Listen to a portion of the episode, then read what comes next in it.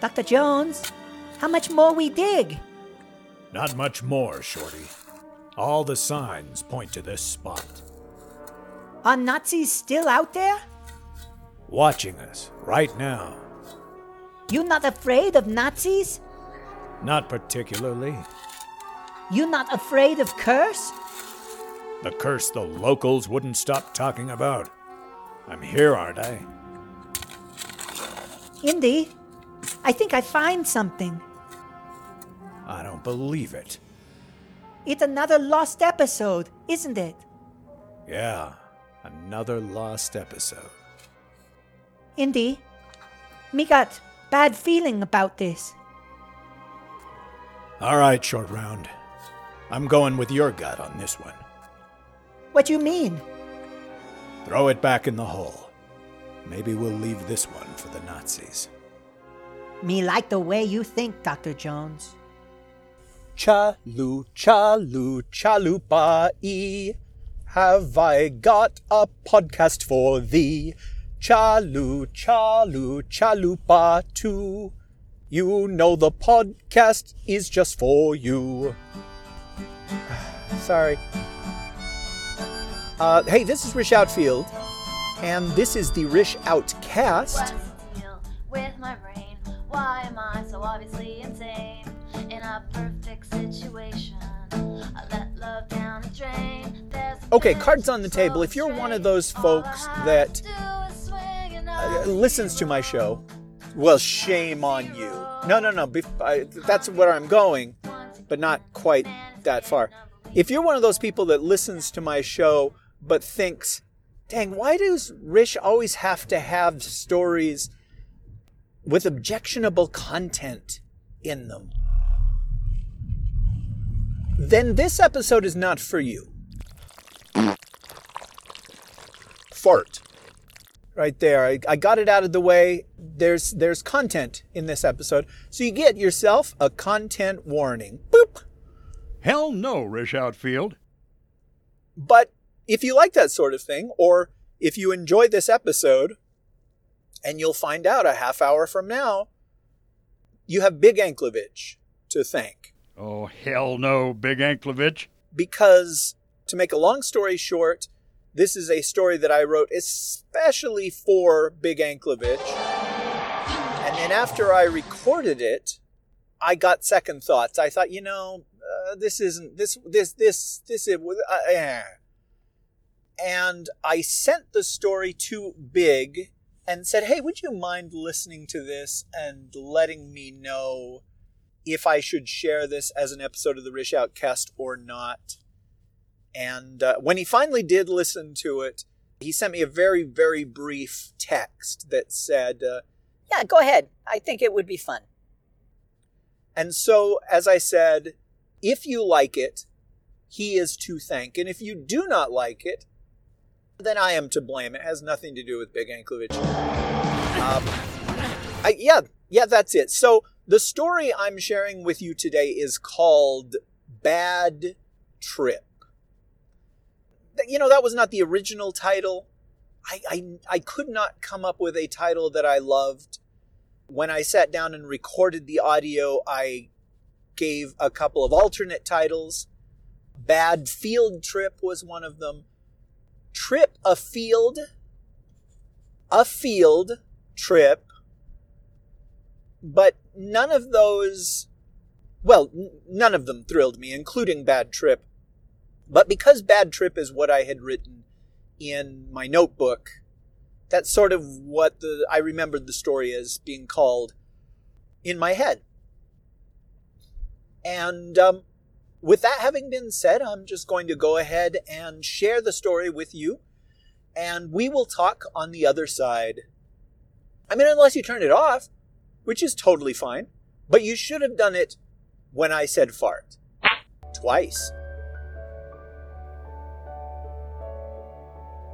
Bad Trip by Rish Outfield.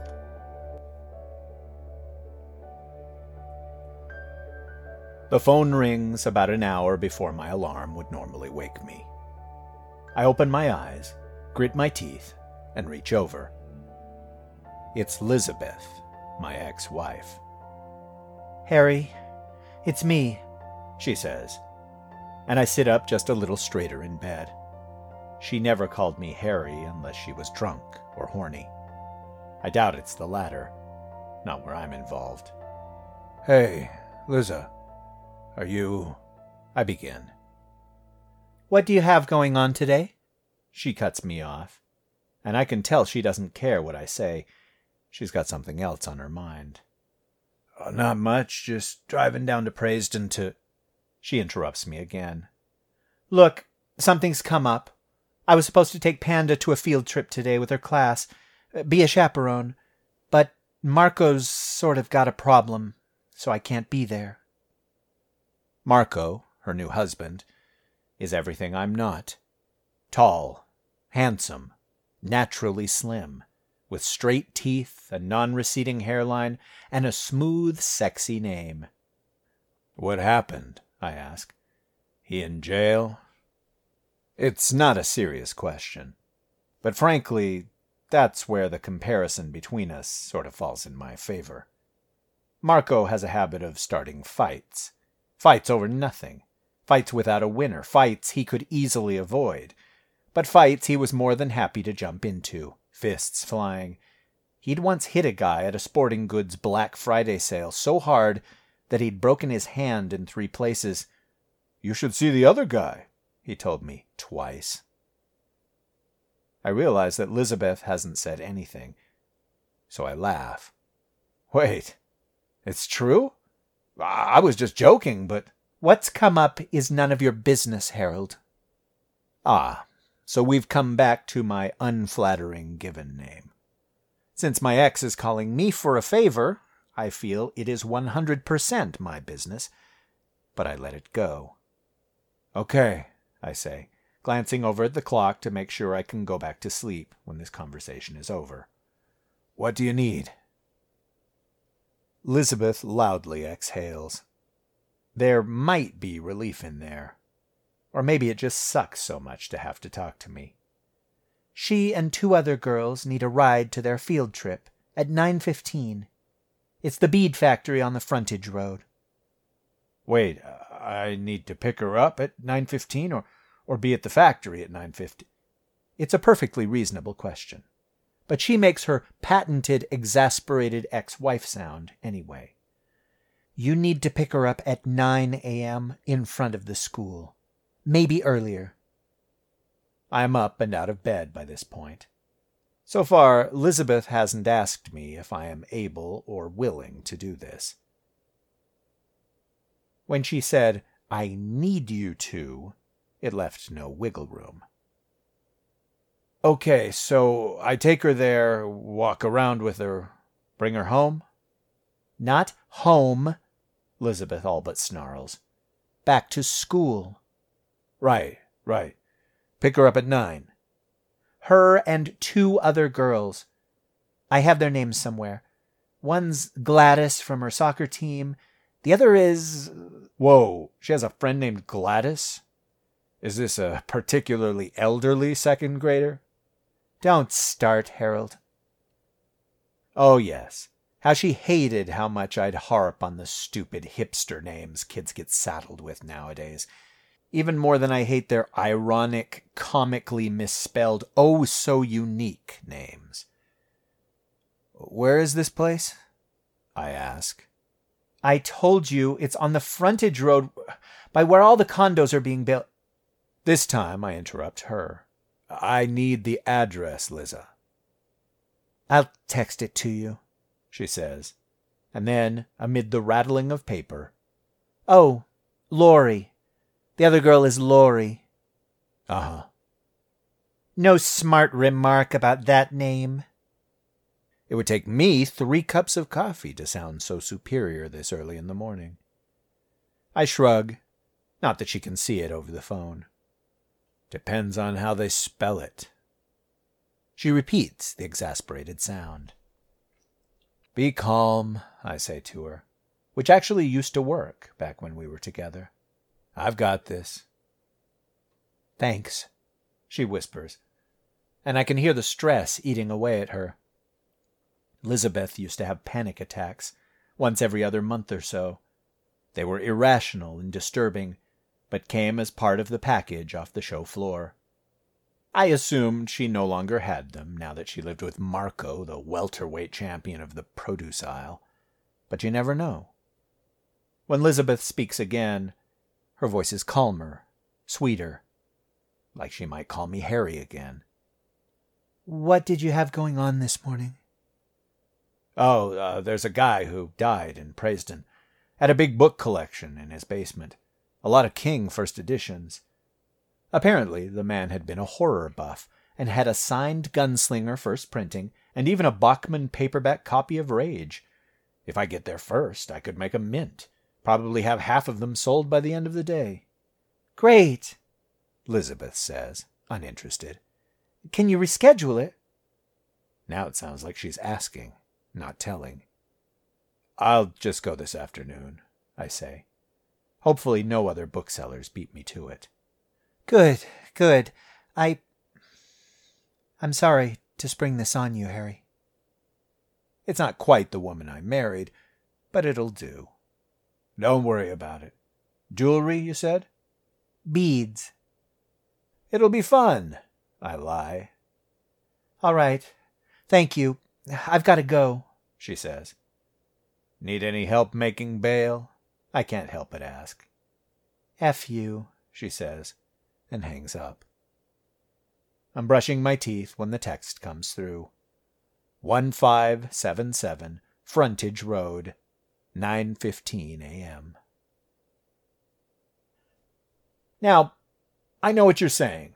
You make fun of a Gladys or a Ruth or a Bailey for that matter when you named your daughter Pandora.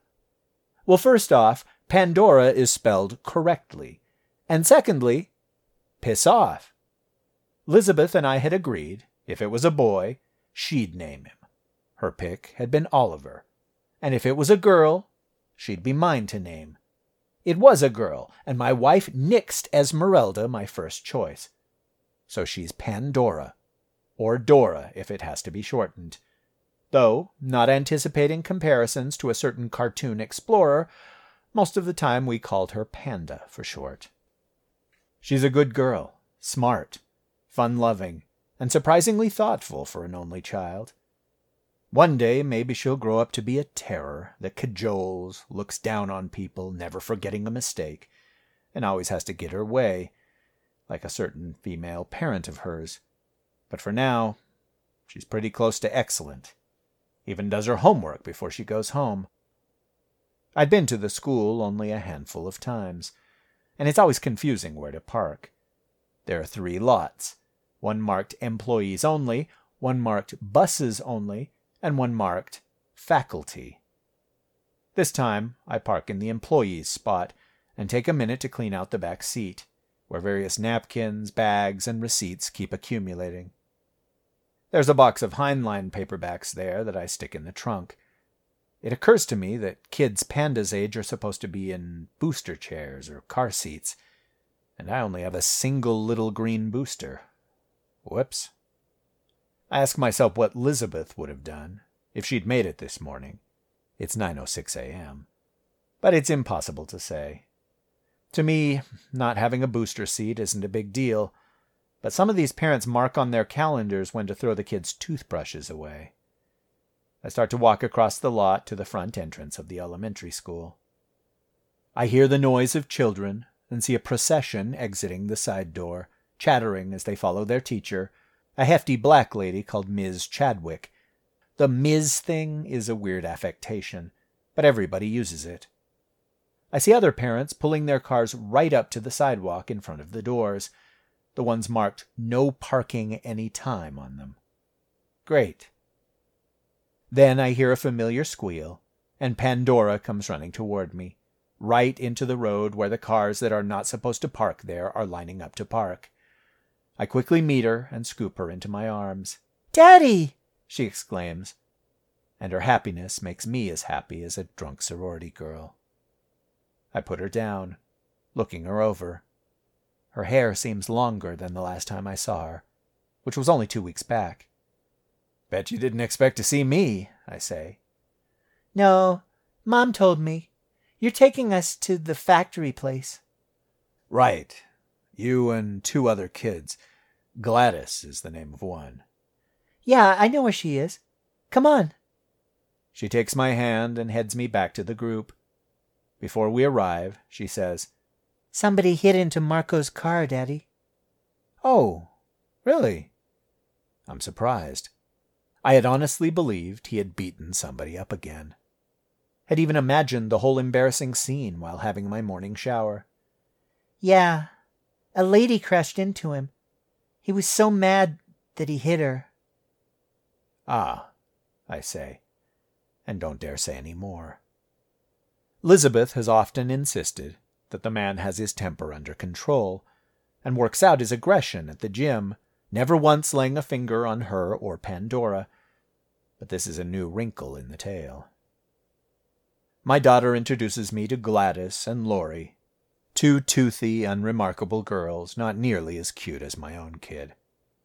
What's the name of this place? I ask. I know. Laurie mumbles, as will become her catchphrase. Hillside Elementary, Gladys says, pointing to the front of the school. That's great, I say. And the place we're going, what's it called? I don't know. Laurie says again, and the others agree with her. Already parents are driving away with their kids in tow. I don't know its name, but they make beads there. Panda tells me. All kinds of beads, adds Gladys. For necklaces, bracelets, and clothes. Great, is my continued response, though it sounds insanely boring. If I had a son and he wanted to drag his mother to a baseball card factory, I guess we would be even. But we don't have a son. And this is supposed to be fun for the students, not the parents. I think about talking to Ms. Chadwick, but there are three other mother types surrounding her on the sidewalk, and I don't dare brave that. Does your teacher know I'm taking you? I ask them. Mom told the office, Pandora says. And they brought a note to tell me. Okay, great, I say again. And that just about covers it. We head to the car.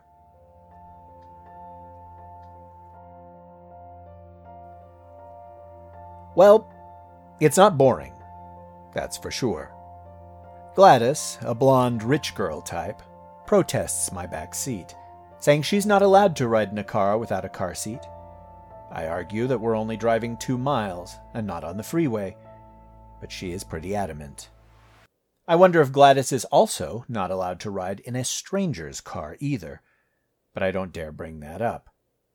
I look at Laurie to see if she will also make a fuss, and big surprise, Laurie doesn't know. But Pandora graciously lets Gladys sit in her booster chair and sits on the seat next to her without complaint. I've done something right.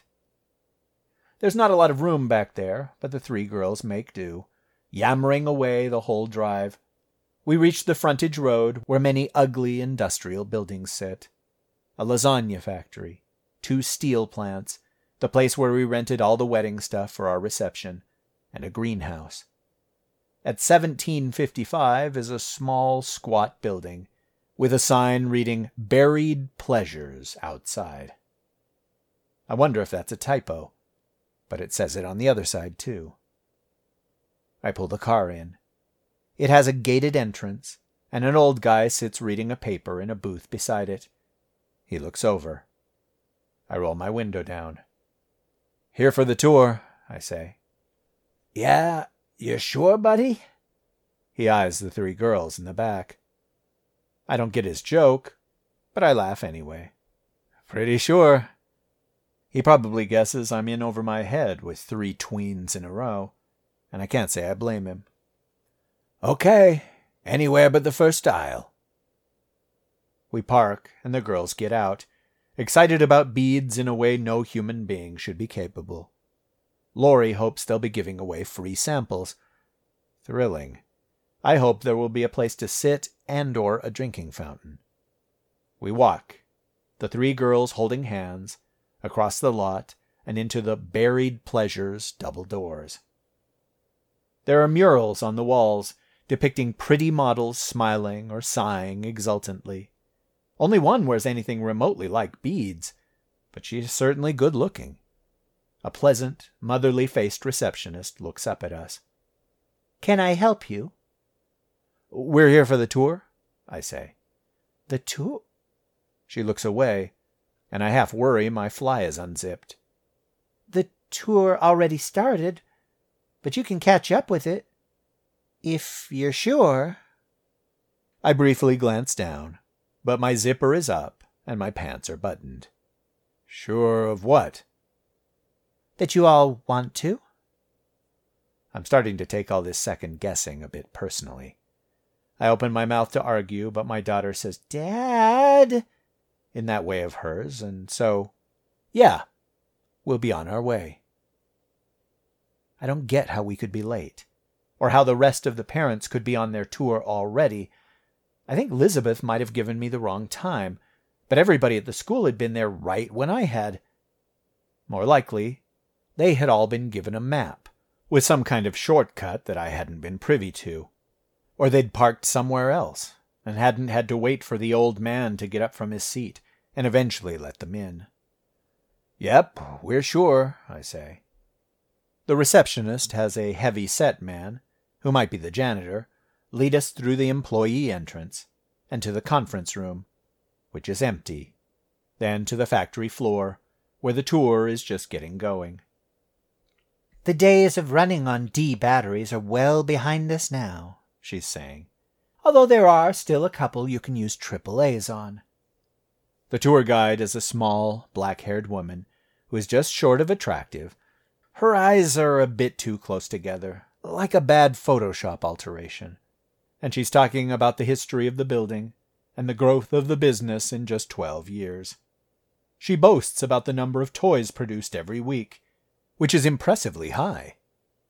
The tour group is about sixteen people, most of them women, attentive and respectful, listening with rapt attention. I only see three children in the front, but they can't be the same age as Pando. No, wait. They aren't kids at all, but dwarves, little people, two women and a man. The hell? The tour guide smiles at the people at the front of the group and goes on to tell us the varieties of products they manufacture. She does this with a straight face. When we first started, it was with the jackhammer, which we still produce, followed shortly by the organ grinder, the whipping rod, the worm turns, and then the double header. None of this is familiar to me, and I glance at the girls, who all seem bored or distracted. Big shock, Laurie is looking down at her phone. The guide takes a question from a plump, ginger haired housewife type dressed like it's Easter Sunday, who wants to know their biggest seller. Well, that would be our lady's best friend, Model 1B. I can't give you the exact number, but we do manufacture just over a thousand of them each week. A thousand? The housewife coos. Sounds like heaven. The group laughs, a little harder than I think is necessary, but then I don't give a crap about beads or toys or whatever else this place makes. The guide says, Now, if you'll follow me, I'll take you to our main production facility. This is where the magic happens, I like to say. As the girls and I hurry to catch up, my daughter says, Daddy, where are the other kids? It's a good question, one I don't have the answer to but I tell her there are probably a couple of tours going at once, and we got in an early one. Panda accepts my guess as though it's the only possible explanation. We move on to the main section of the building, a huge warehouse like chamber with chemical vats, conveyor belts, and two Volkswagen sized industrial presses. And I thought necklaces were made by hand, with little old ladies stringing the individual beads one at a t- Suddenly, I see the first penis. It's on a track, undulating slightly, and is a gargantuan pink thing, complete with rubbery head and veins. The small eyed guide has just been asked what all is made in this room. As she begins to answer, I can't help but gasp, Dildos! Yes, says the guide. But more specifically, our entire size for size product line, as well as the following. She takes a comically deep breath and begins her list. The double header, the heart throb, the Drain the Rock Johnson, the McRibbed, the Dong Corleone, the Jackhammer, the Organ Grinder, the Hack Jammer, the Wang Chung. She goes on and on by memory, listing different models of vibrators, proud as a peacock. A couple of the people on the tour applaud their favorite products. The Michael J. Cox, the Dildozer, the Tongue and the Restless, the Screw Barrymore, the Fister Spock, the Back Alley Dentist, the Hakim Elijah Schlong, the Rainmaker, and the Five Dollar Footlong.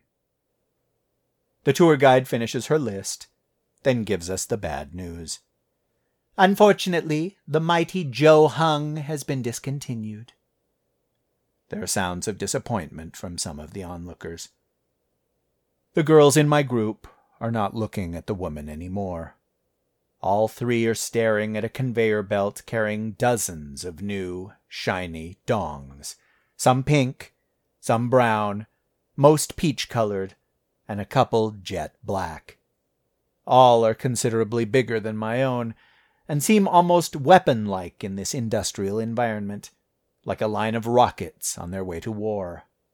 Still, she continues her spiel. Because of privacy concerns, it's difficult to gauge just how big our share of the market is. But as far as U.S. manufacturers go, it's considerably large. And the people standing around us find that charming. Finally, Laurie has forgotten about her phone and says something other than, I don't know. She giggles and realizes, aloud, they're wieners. The others laugh too, and I guess that is just too distracting. The tour guide stops, angles her neck to see who's laughing, and her mouth falls open.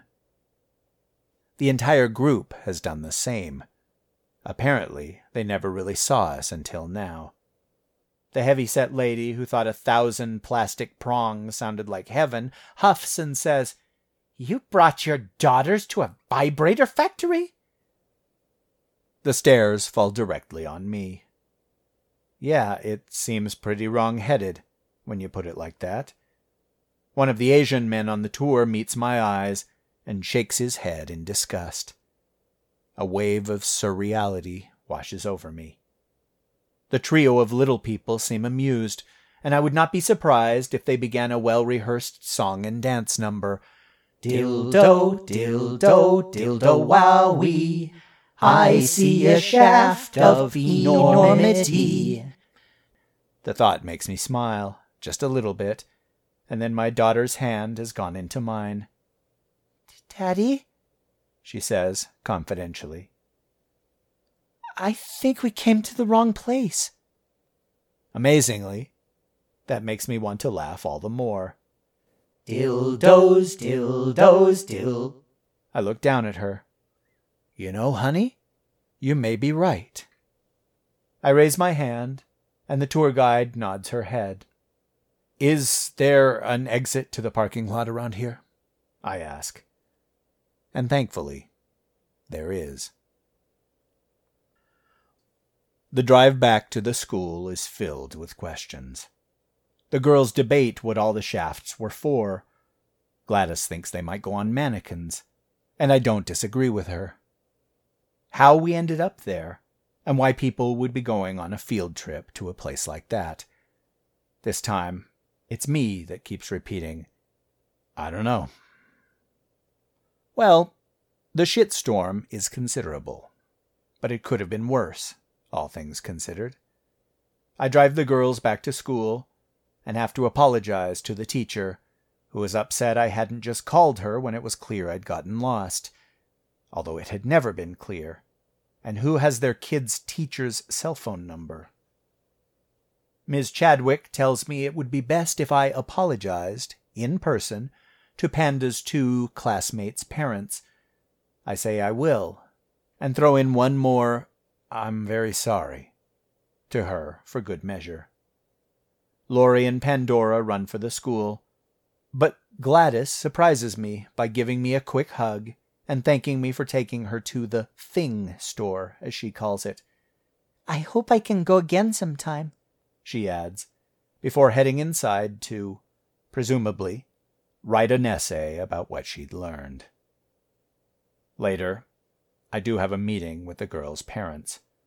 Laurie's folks are religious and freak me out more than a little with their outrage and accusations.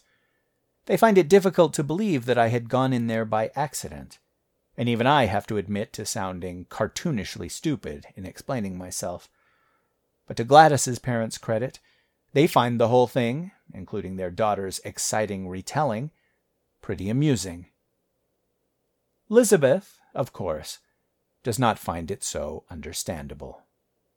I meet with her that same morning, waiting for her to arrive at Hillside Elementary like she's my angry father instead of the former love of my life. Elizabeth bites my head off, claiming this is the last time she will ever call me for help, and worried her daughter, not our daughter, mind you, will be scarred pathologically for the rest of her life. I am damn lucky, she says, that she doesn't sue for my visitation privileges to be removed altogether. Well, this gets my ire up, and I very nearly play the, oh yeah, well, where was your husband when this psychological scarring was going on? At least I didn't punch some old lady on our way through the parking lot. To be fair, the woman in question was thirty six years old, and apparently a foul mouthed barmaid type, but facts don't matter in this case because I don't bring it up. Instead, I unlock my phone and hold up the text message Elizabeth had sent that morning, showing the address as 1755 Frontage, the dildo factory, instead of 1575 Frontage Road, the bead plant. Elizabeth had texted it to me. And unless she had sent me to the wrong address on purpose, it had just been a simple, if embarrassing, misunderstanding. My ex wife looks from the phone to me, then back to the phone again. This is in the elementary school parking lot, the faculty parking section this time, where a bike messenger seems to be enjoying what he can hear of our conversation. He is also quite brazenly checking out Liz's ass. Finally, Elizabeth swallows back whatever nastiness she is going to spew next. You'll apologize to everybody? she asks softly. I'm pretty sure the bike messenger misses this part. To the world, I say, my temper just held in check. She deflates. All right, she sighs. I've got other things to worry about right now, so I. She doesn't finish the statement, but my gut keeps telling me it was going to be an apology. We say a couple of things after, and then go our separate ways. Again. Her new husband is obviously in trouble, and that has to weigh heavily on her. Elizabeth, I say as she gets up in her nice, high SUV, would it help if I told you we got some free samples? She doesn't laugh, but she does smile. Small pleasure there, instead of a buried one. The end.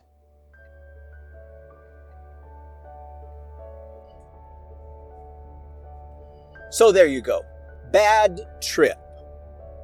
I wanted there to be a play on words with the title. I, uh, you know, on field trip. So that's why I did, you know, a field. You know, just trying to say that that it went wrong. You know, but when I called it bad field trip, it didn't make any sense. You couldn't tell that it was a play on bad trip. And then a field is just a, a it's not a word that people use very often. Maybe they use it in sports. Although no, why wouldn't they just say foul ball? Anyhow, I went with bad trip and like I said, Big Anklevich was the one that said uh, he thought that the story would be fun. Thunder. And Big Anklevich is really uh, who I wrote it for. Thunder. And the story goes that a few years back, let's say 2016, my sister got called into work and she had volunteered to chaperone at a field trip at my nephew's elementary school. And had signed up that she would drive my nephew and two other students to a pumpkin patch. Then she got called into work. You know, somebody dropped out and they said, Can you come into work? And she said yes, uh, having forgotten that she was going to be chaperoning. And so she asked if I would do it. And I was fine with that. I went over and I switched cars with my mom because she's got a bigger car than me and it's not always filled with junk like mine is. I went over to the elementary school. I picked up my nephew and the other two kids. We went to the town just south of us where they had this big pumpkin patch and you know, it was just like acres of pumpkins. And then they had all these activities.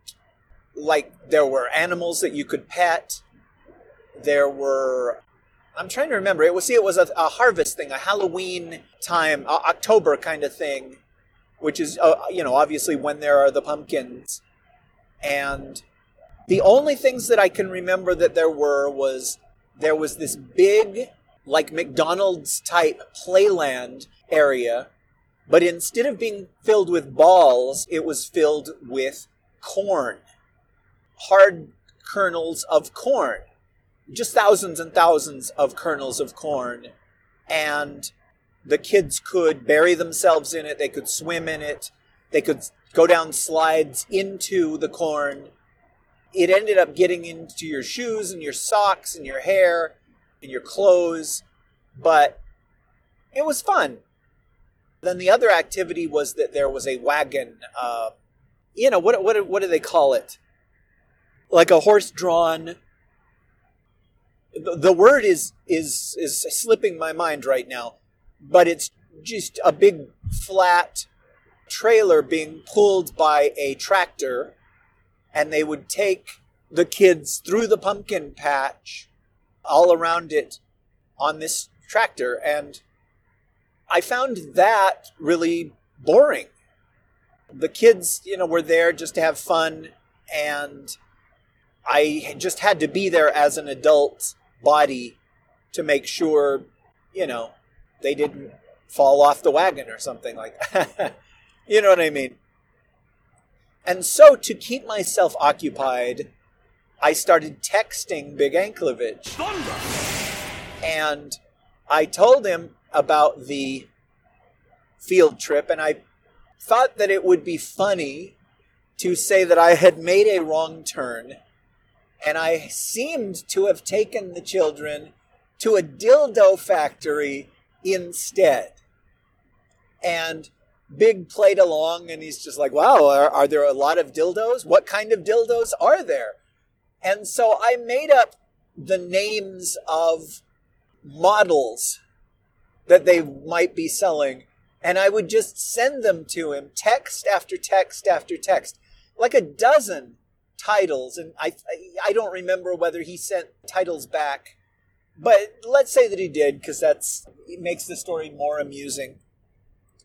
And uh, that got me through the whole morning, just laughing a lot. I was laughing when I came up with the titles, and I was laughing when he would send me the titles, laughing describing to him what we were looking at and the children's reactions it was, you know, the most memorable field trip that I I can remember. Mostly just because of that. And not long after that, I thought it would be fun to write that up as a story. And so I did. But when it came to the bit about the tour guide went down a list of the products that they made at the factory, I wanted to use all those names that I had made up and sent to Big Anklevich and! I had by this point gotten a different phone and lost all of my texts. You know how that works, right? And so I emailed Big and I said, hey, can you find that text chain that I sent to you that day and, and send it back to me so that I can put this in a story? And I think Big had lost all those texts by this point or deleted them. Maybe he'd gotten a new phone too. Maybe they just drop off after a certain amount of time. But he was never able to get me that list. And because of that, the story just sat. Uh, eventually, I think I typed it up in like 2018, 2019, but it still had that empty space where I thought, okay, I guess I'll have to come up with new names.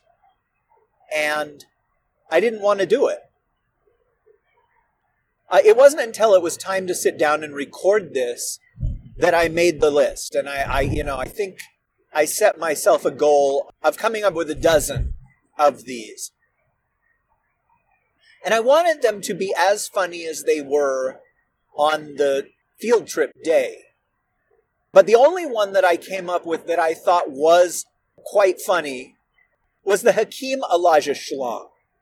I, I don't know why that was funny to me, but it's still funny. I don't know. And it was the one part in the recording of the episode where I laughed and had to do it over and over again.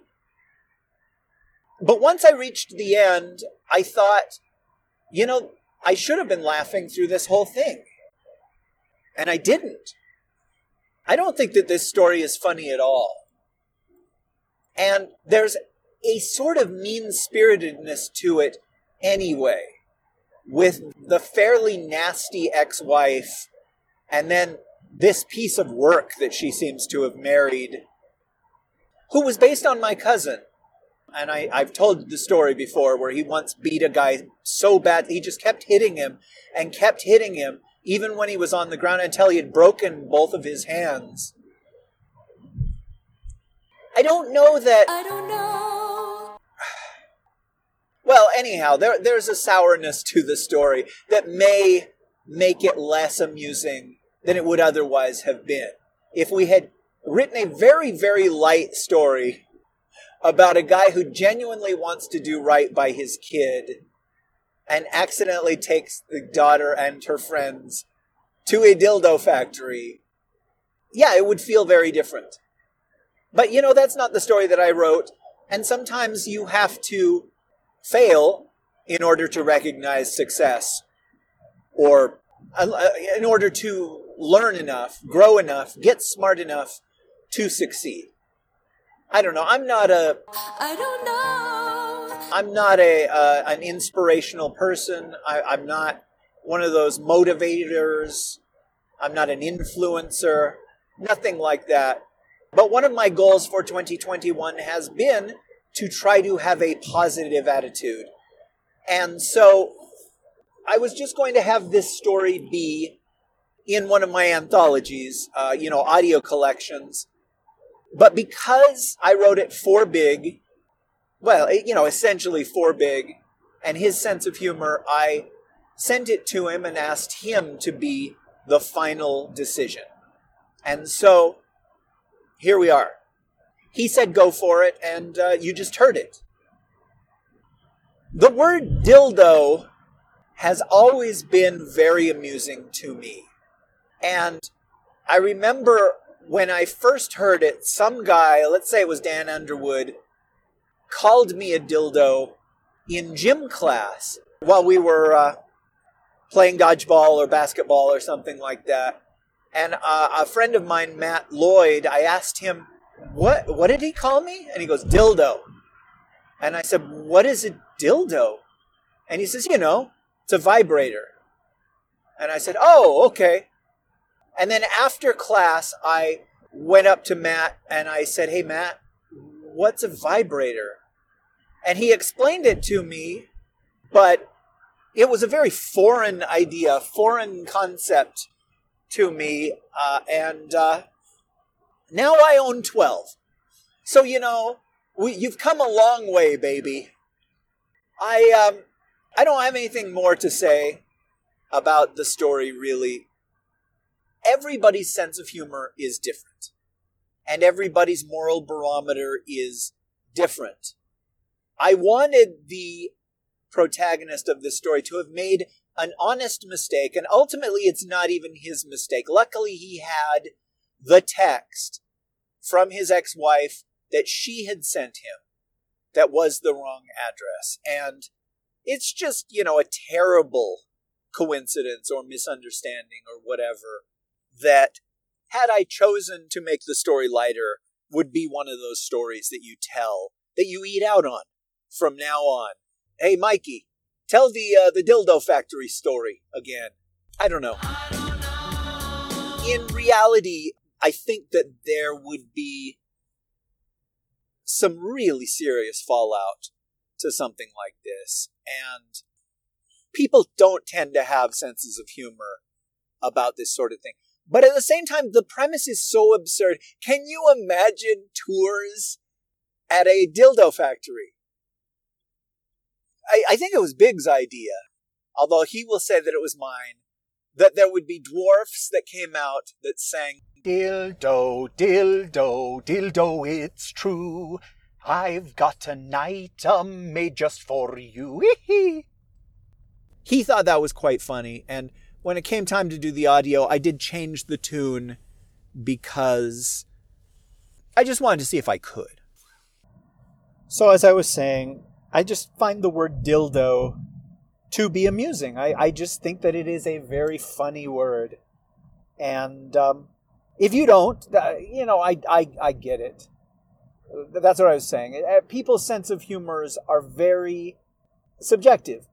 And something that makes me laugh or makes me afraid or makes me sad or makes me swell up in romantic glee will not have that same effect on you. Sorry, let me rephrase. It might not have the same effect on you. There's no such a thing as something that is universally loved. Uh, for example, my cousin that I'm going to the house to visit, you know, the one that is close to me, he doesn't like the Beatles.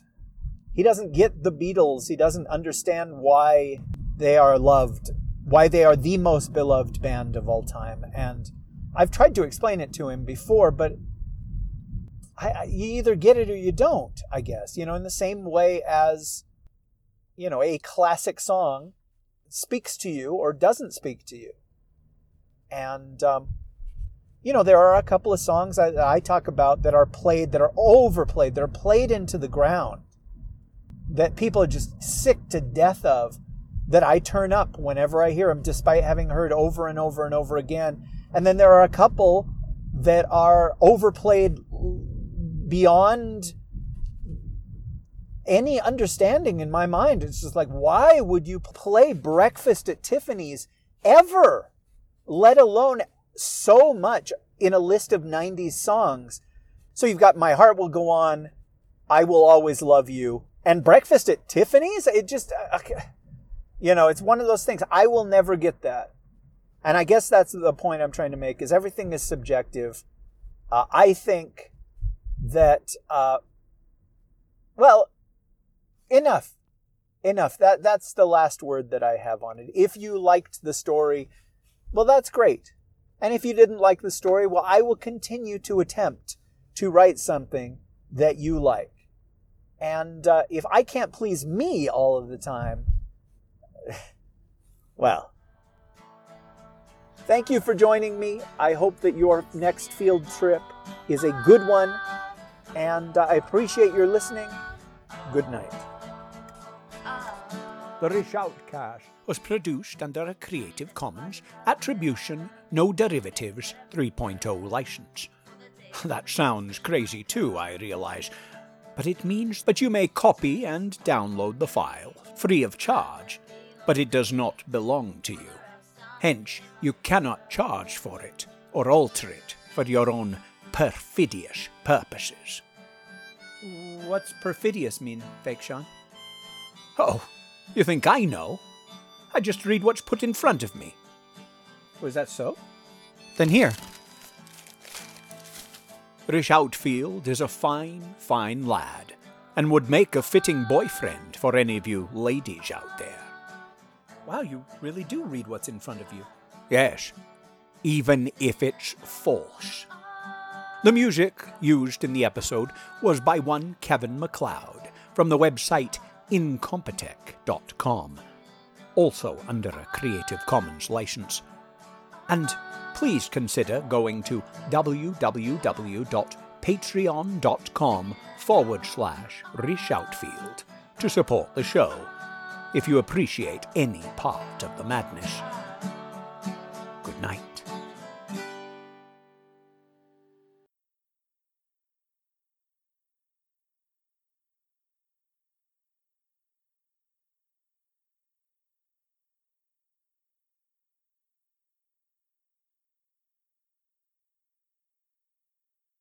She somehow moved faster than he did, even though he was in better even though he was in even even though he was in even better shape than he had been in the summer. Even though he was even even though he was in even better shape than he had been in the summer. But she was fleet footed and didn't have to hesitate. God Shilly shally? No, no, I mean it. I've never heard the word shilly shally before. Shilly shally. Rati Merota. Merotra. Written by Rati Merotra. Rati Merotra. Written by Rati Merota. Noted. Princess Leia. Noted. Written by Mahi Meherotra. Written by Rati Meherotra. Written by that name. Narrated by Rish Outfield. thought was quite funny. Was the Hakim Elijah Shwa- was the Hakim Elijah was the Hakim Elijah Shlong. Was the Hakim Elijah was the Hakim Elijah Shlong. Dildo dildo dildo for you. You know I've got a problem that you could I've got a I've got an item made just for you, you know, that kind of stuff. So I just went to Walmart. And uh, as I was walking in, there was a guy, like a 30 year old dude, walking out. And he had a box of Tampax in his hand.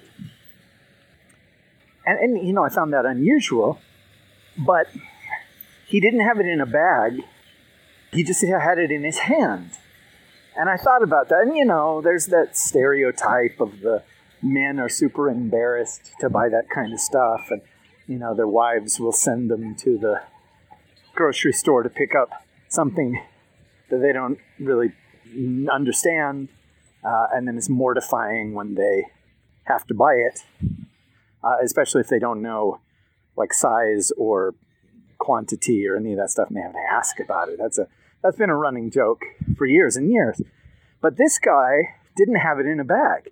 He just had it out and he was sort of flaunting it. It was like, well, around here, you'll see guys and they'll have trucks or beat up cars and they'll put ostentatious signs or bumper stickers on. And, you know, they'll, they'll put the Let's Go Brandon sticker on or Trump is my Lord and Savior, or rape in giant letters, you know, these signs. And uh, my guess is the reason that they do it is to get a rise out of people like me, or the, the kind of people who are upset by that kind of stuff. They want to be noticed, they want to piss somebody off, they want to upset somebody's delicate sensibilities, and, and maybe they want to fight out of it. I, I, remember on election night, my cousin and I went and we uh, sat down at a Mexican restaurant, and there was a guy in a big pickup truck with a giant Trump flag driving up and down the roads, screeching his tires and doing U turns in the middle of the road and honking his horn. And he wanted a fight. You know what I mean? He was he was there to uh, to bother people, and then he wanted somebody to dare say something negative. And I wondered if maybe this was that. You know, he's just like, yeah, I got a box of Tampax, and I'm I've got it right here. I'm letting my flag fly. Oh, you have a problem with this? You want to call me a name? Rape. And the second thought was, well, why, you know, why doesn't he have it in a bag? If he went on a register and the employee, they automatically bag stuff, whether it's indiscreet or not. And I just could imagine the guy saying, No, don't bother putting it in a bag, I'll carry it out. What? You know, he wanted to fight even with the uh, poor lady behind the counter. But then the third thought that came into my mind was, well, maybe he just shoplifted it. He's like, I'm not going to be embarrassed by taking this to a register and having somebody look at me and, you know. I, I, cards on the table.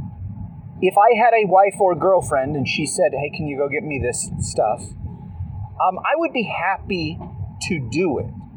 And if anybody saw me do it, I would be happy that they saw me because it would indicate to them and the world that I had a girl in my life of childbearing age. You know, they're like, "Hey, hey, did you notice? Uh, did you notice what I bought?" But that's just me. I, I still don't understand what the guy, what his his his reasoning was. But maybe if I had followed him to his car, there would have been a bumper sticker there to tell me about his personality. They tell me the reasons why. So, you know, I, I like to imagine that uh, I turned around and I followed him out of curiosity to his car. And it turns out that it's like a bright purple Prius. And it's got a bumper sticker on the back that, not surprisingly, says, Ask me about my uterus. Thank you, folks. Well, that's that.